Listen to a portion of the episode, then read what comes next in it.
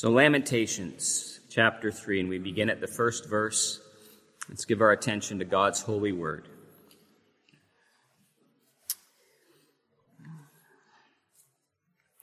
I am the man who has seen affliction by the rod of his wrath. He has driven me away and made me walk in darkness rather than light. Indeed, he has turned his hand against me again and again, all day long. He has made my skin and my flesh grow old and has broken my bones. He has besieged me and surrounded me with bitterness and hardship. He has made me dwell in darkness like those long dead. He has walled me in so I cannot escape. He has weighed me down with chains. Even when I call out or cry for help, he shuts out my prayer. He has barred my way with blocks of stone. He has made my paths crooked.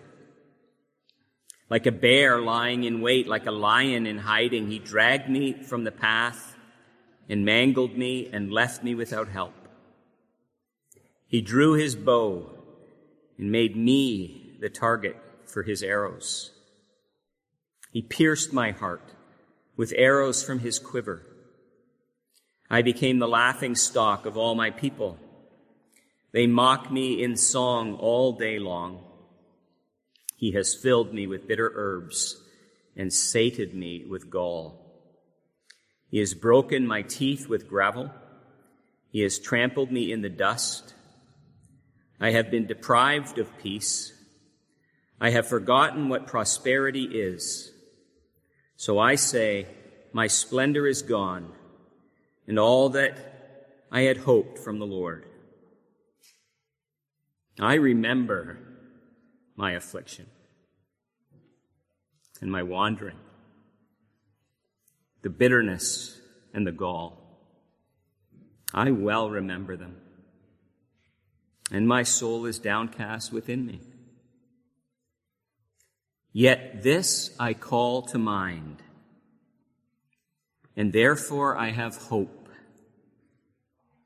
Because of the Lord's great love, we are not consumed, for his compassions never fail. They are new every morning. Great is your faithfulness.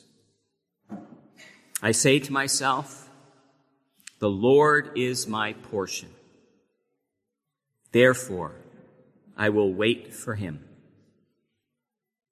The Lord is good to those whose hope is in him, to the one who seeks him. It is good to wait patiently, to wait quietly for the salvation of the Lord. The grass withers and the flowers fall, but the word of our God stands forever. Amen. Well, as I said this morning, if you weren't with us, if you're just joining with us uh, this afternoon, perhaps this morning we considered from Ephesians 6:21 the role model of faithfulness in Tychicus, the faithful servant.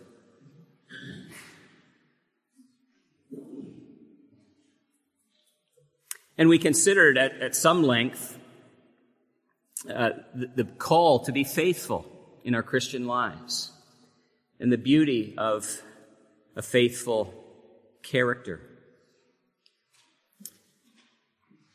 But we must always be on guard, even as we consider these calls to Christian virtue. Uh, because with every call to Christian virtue, certainly there are pitfalls. There's the pitfall of pride. Like the man who said he was so proud of his humility. There's always the pitfall of pride. There's the pitfall of moralism, that we think it's by our own good deeds, our own good works, that we earn God's love and favor. Uh, there's the pitfall of discouragement. Great, great discouragement when we see unfaithfulness in those around us.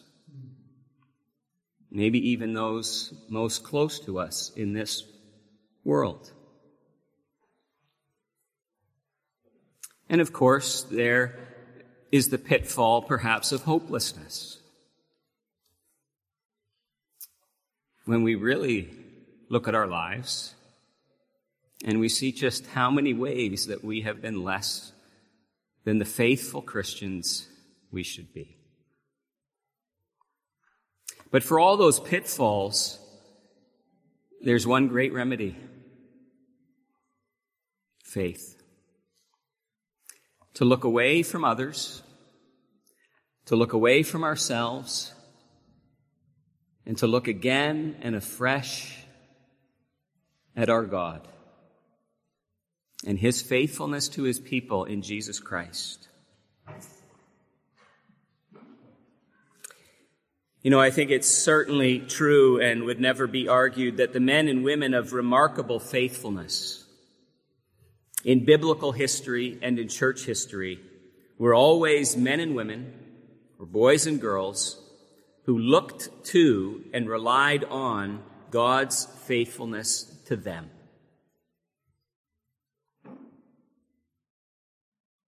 Will I doubt?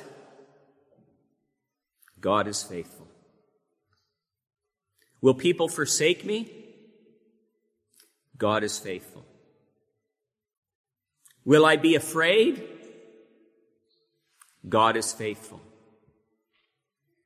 Might I be crushed? God is faithful. Will the promises fail? God is faithful.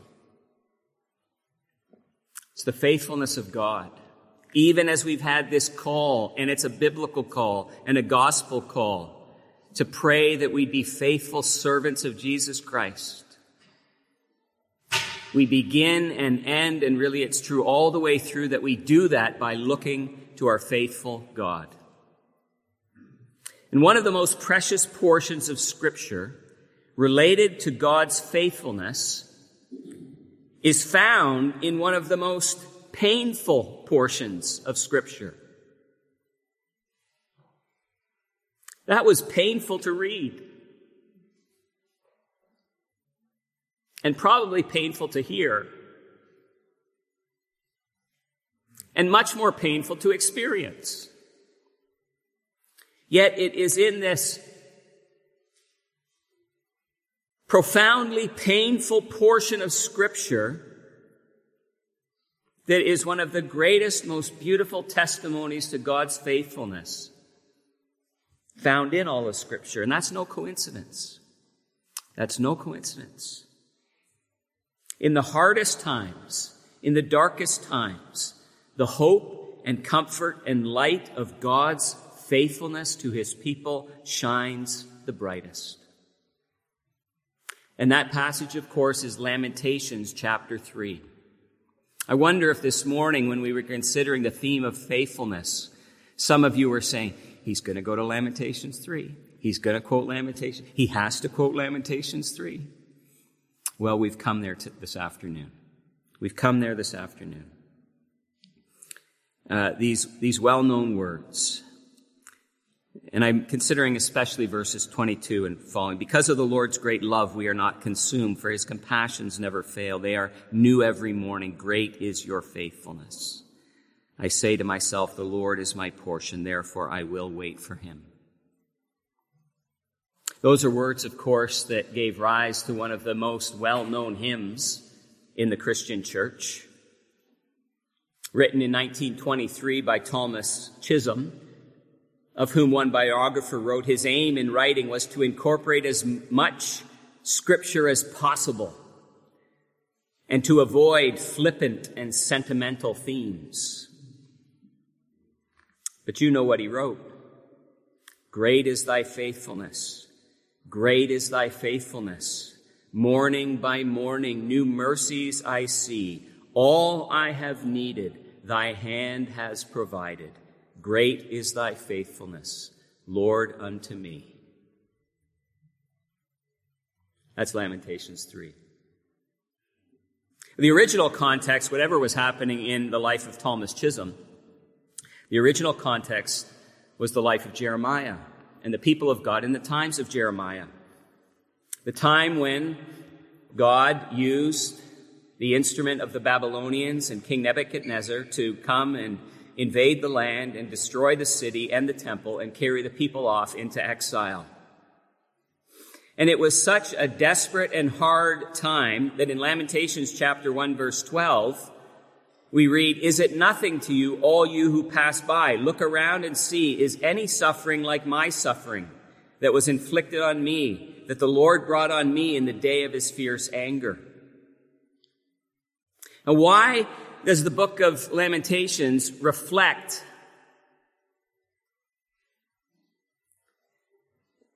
suffering that seems to have no parallel. What came together to bring this situation of incomparable pain and suffering? Well, in light of biblical history up until this point, there were two factors in the, in the lives of the people of God, in the history of the people of God, that led to this uh, situation. The first factor was they were a people of great privilege. The greatest privilege of all the peoples and all the nations among the peoples of the earth. Deuteronomy 4 7. For what nation is there so great? Who has God so nigh unto them as the Lord our God is in all things that we call upon him for? Deuteronomy 4 7. Or 2 Samuel 7 23. And who is like your people Israel? the one nation on earth that God went out to redeem as a people for himself and to make a name for himself and to perform great and awesome wonders by driving out nations and their gods from before your people, whom you redeemed from Egypt. Great privileges. But how did the people respond to those great privileges? They responded with great sin. In Lamentations, the five chapters of Lamentations, you see, having five chapters means that chapter three can be right in the middle. But if you go through chapters one and two and chapters four and five, you see the sins that were committed. And our catechism teaches us that not all sins are, are, are the same in their sinfulness.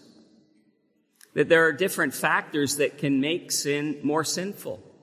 And certainly those who have greater privileges expose themselves to the possibility of greater sin. And this was true here of the church in Jeremiah's day. They had been so blessed, so privileged, and yet they forgot God.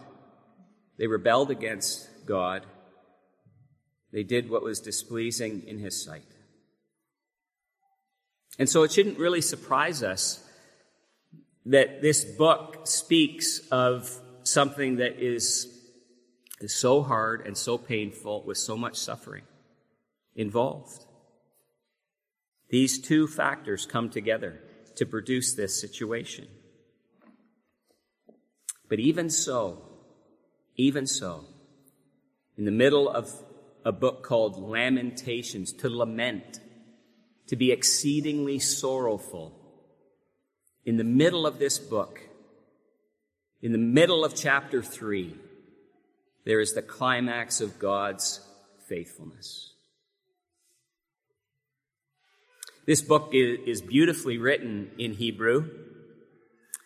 Uh, it has uh, different portions that are in themselves acrostics. They follow the different letters of the Hebrew alphabet. And many people say that this was perhaps an aid to memorizing the book.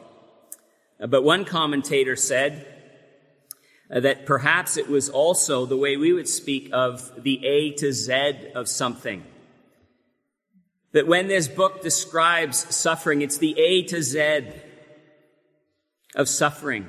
When we use that language, it speaks of a fullness, a comprehensiveness, a completeness. This is the A to Z of rebellion, the A to Z of consequences for sin. Our suffering in our own lives may be linked to great sin in light of great privilege. That's possible. That has to be going on in our nation. So many privileges. Even now, hundreds probably of people cross Roxham Road, the border crossing at Roxham Road in Quebec, trying to get into Canada from all places around the world. They want to be. We're a nation of great privilege and great blessing. And we take those blessings and we say, as it were, to God, Thank you very much. Now get out of our lives. We hate you. We don't want to hear from you. We will live our own way. Thank you very much. The church in Canada is not a picture of spiritual health and fidelity to God's word or to Jesus Christ. And it may be in our lives that we are people who have been so blessed, born into Christian homes, having the Word of God, fellowship, people praying for us. And we've had blessing upon blessing upon blessing. And could it be that we've been people who said, even if we've only said it inside, you can come to church every Sunday and still say it inside? Thank you very much, God, but I don't care. And I'll do my own thing, my own way, in my own time. Great privileges, great sin will lead to great consequences. But that may not be the case for our sin or for our suffering and the calamitous things that may happen in our lives. That may not always be the case. We have to be very careful. We have Job in our Bibles as the prototypical righteous sufferer. He was blameless, and yet his life was filled with suffering of all kinds. And so we need to be balanced and biblical as we consider suffering. But whatever the case is, where there is great suffering and great consequences for sin, when we experience the A to Z of calamity and suffering, we also have the A to Z of God's faithfulness to his people. And here I think is the point. If Jeremiah, in light of Lamentations, can say, I remember my affliction and my wandering, the bitterness and the gall, I well remember them, and my soul is downcast within me. Yet this I call to mind, and therefore I have hope. If he can say this in the context of Lamentations, then whatever may be going on in your life, you can say it too. They were experiencing God's displeasure because people of great privilege had committed great sin. If that's true of you, there's still something to call to mind that you may have hope. And if it's less than that, if there's just suffering in your life, that the Spirit hasn't convicted you of any particular sin, You've repented as far as you know of your sin, and yet the Lord has brought suffering into your life even more. Yet this I call to mind, and therefore I have hope. The A to Z of God's faithfulness. Will he not be faithful to you? These letter, these verses here, uh, in particular, uh, verses 22 to 24 that we are looking at, as this acrostic in Hebrew works itself through, these verses all begin with the same Hebrew letter. And as we come to verse 22, what does Jeremiah come uh, call to mind? Verse 22, the first word in the Hebrew is the word for covenant mercy. Chesed, covenant mercy. And we see that God is faithful in his mercies. First, we see he, is faithful in his saving mercies. Because of the Lord's great love, we are not consumed, for his compassions never fail. So much has happened from God's hand, but they are not consumed. The people of God were chastised. The true people of God were chastised, but not condemned. They were disciplined, but not destroyed. I think of Paul in 2 Corinthians 4. We are hard pressed on every side, but not crushed. Perplexed, but not in despair. Persecuted, but not abandoned. Struck down, but not destroyed. Because of the Lord's saving mercies, his people were not consumed. Well, why? They deserved it. But God does not treat us as our sins deserved. He has treated Christ as his people's sins deserved. So when we read, Is it nothing to you all who pass by? Look around and see, is any suffering like my suffering that was inflicted on me, that the Lord brought on me in the day of his fierce anger? As much as that may have applied to Jeremiah in part, it applies to Jesus in full when he suffered on the cross in the place of his people. When we read through even Lamentations 3, ultimately this speaks of Christ. He pierced my heart with arrows from his quiver. I became the laughing stock of all my people. They mock me in song all day long. He's filled me with bitter herbs and sated me with gall. He's broken my teeth with gravel, trampled me in the dust. I've been deprived of peace, forgotten what prosperity is. So I say, My splendor is gone. That's my God, my God, why have you forsaken me? So disfigured beyond human likeness, as one from whom men hide their faces. This is Jesus suffering the guilt and penalty of the sins of his people, so that though we may be chastised, we are not consumed so that through faith in Messiah Jesus, if we confess our sins, God is faithful and just and will forgive us our sins and purify us from all unrighteousness. Forgiven, not consumed. We owe it to the sparing mercy of God that we are not consumed, said Matthew Henry. He has not treated us as our sins have deserved. And those saving compassions never fail. The word means they are never spent, they are never finished, they never run out.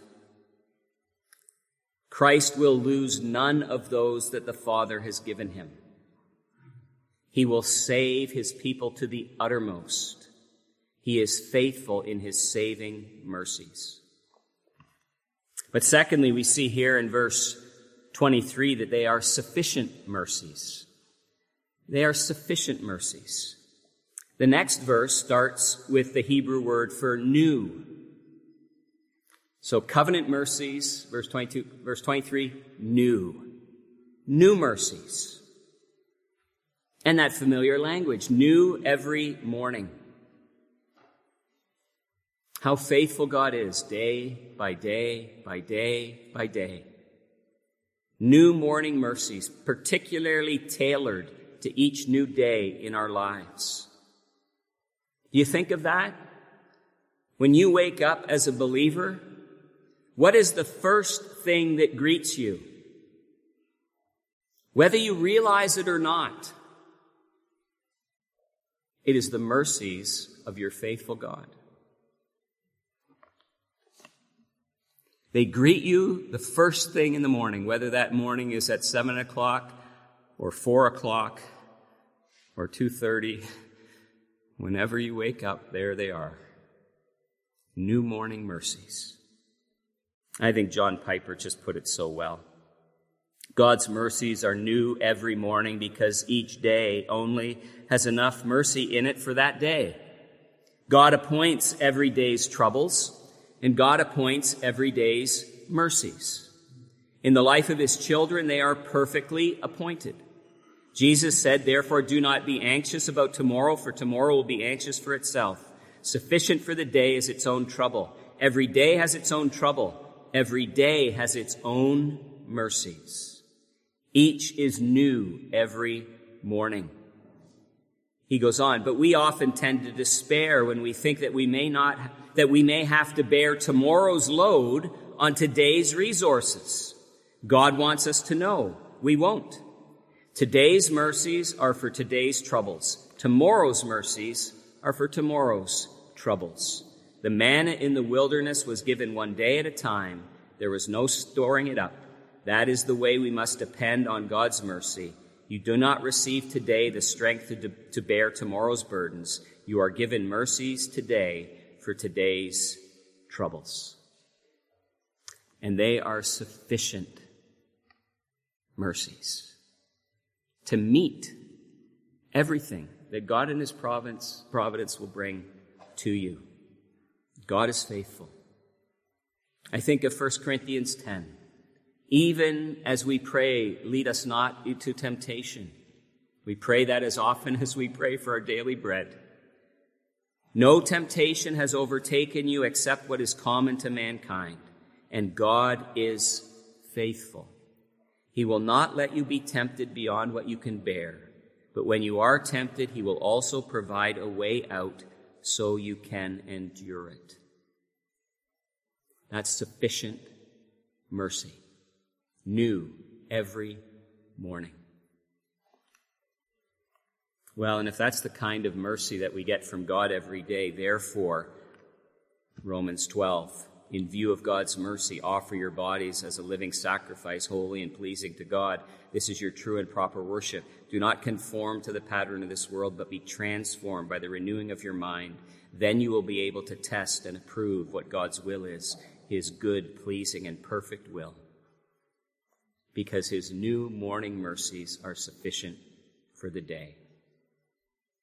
So they are saving mercies. God is faithful in his saving mercies. He's faithful in sufficient mercies day by day.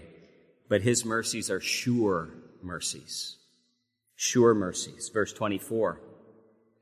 I say to myself, the Lord is my portion, therefore I will wait for him. The first Hebrew word in this verse is that word portion, or share, or part. We could think of the idea of inheritance. The God who is faithful today will be faithful every day. Portions on earth are perishing, said one writer, but God is a portion forever. Lord, you alone are my portion and my cup. You make my lot secure. Psalm 16:5. Psalm 73:26. My flesh and my heart may fail, but God is the strength of my heart and my portion forever. Psalm 142. I cry to you, Lord. I say, you are my refuge, my portion in the land of the living. Sure mercies, eternal mercies and notice how Jeremiah speaks to himself. See how he counsels himself. Verse 21, Yet this I call to mind, and therefore I have hope. This is what we are to do. We are to call things to mind. We are to call God's faithfulness to mind in light of his word. And verse 24, I say to myself, the Lord is my portion. Therefore I will wait for him. What was true for Jerusalem and the people of God as they waited for God's deliverance is true for the church for all eternity. Zechariah 8 8. I will bring them back, God says, to live in Jerusalem. They will be my people, and I will be faithful and righteous to them as their God. God's mercies are faithful and sure. Every child of God in eternity will look back on this life and this world, and we will all say, not one of his words fell to the ground. Not one of his promises failed. He is faithful, faithful, faithful. Now we see in a mirror dimly. And we can doubt. And we can fear and we can fret. But call this to mind. Say this to your soul. My God is faithful. My God is faithful.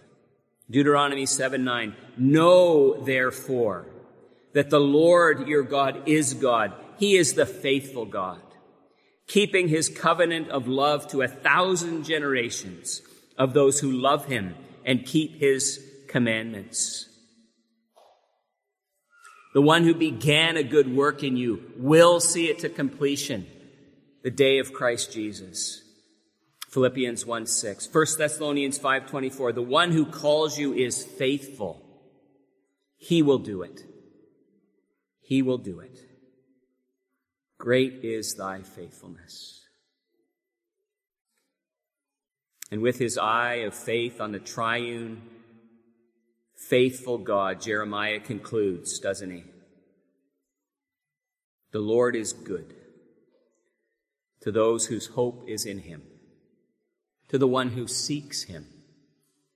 It is good to wait quietly for the salvation of the Lord.